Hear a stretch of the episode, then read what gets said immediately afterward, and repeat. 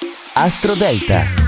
Buongiorno cari amici e bentornati all'ascolto di Astro Parade. L'oroscopo in classifica venerdì 16 febbraio, la luna è nel segno del toro crescente per il secondo giorno. Vediamo subito le posizioni e identifichiamo gli umori di ogni segno. Al numero 12 gemelli, per la seconda giornata la luna resta nel dodicesimo settore, tanti ripensamenti e un attimo di silenzio forzato sono possibili. Al numero 11 acquario, le radici, la stabilità e l'investimento delle tue risorse sono priorità quest'oggi, infatti la luna eh, risulta nel quarto settore del tuo oroscopo. Al numero 10 vergine, anche oggi la luna ti permette di guardare con fiducia nella direzione che hai scelto, ma anche provare a valutare un posto eh, possibile per cambiare residenza. Al numero 9 pesci, piacevolissima luna di terra, è il momento giusto per guardare con realismo un'occasione o una prospettiva nuova. Al numero 8 cancro, la luna resta nell'undicesimo settore, è la giornata giusta per eliminare le paure collegate al presente. Al numero 7 bilancia, per il secondo giorno la luna resta nel punto più profondo del tuo oroscopo, l'ottavo settore,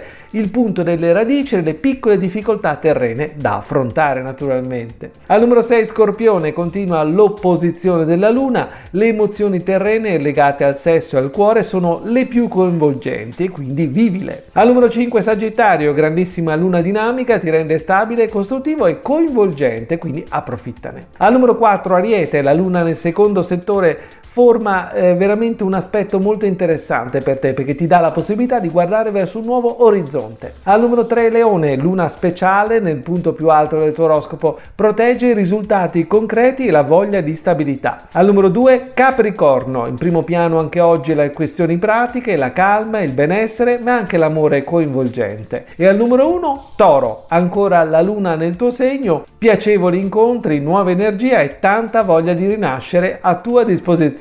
È tutto dalle stelle.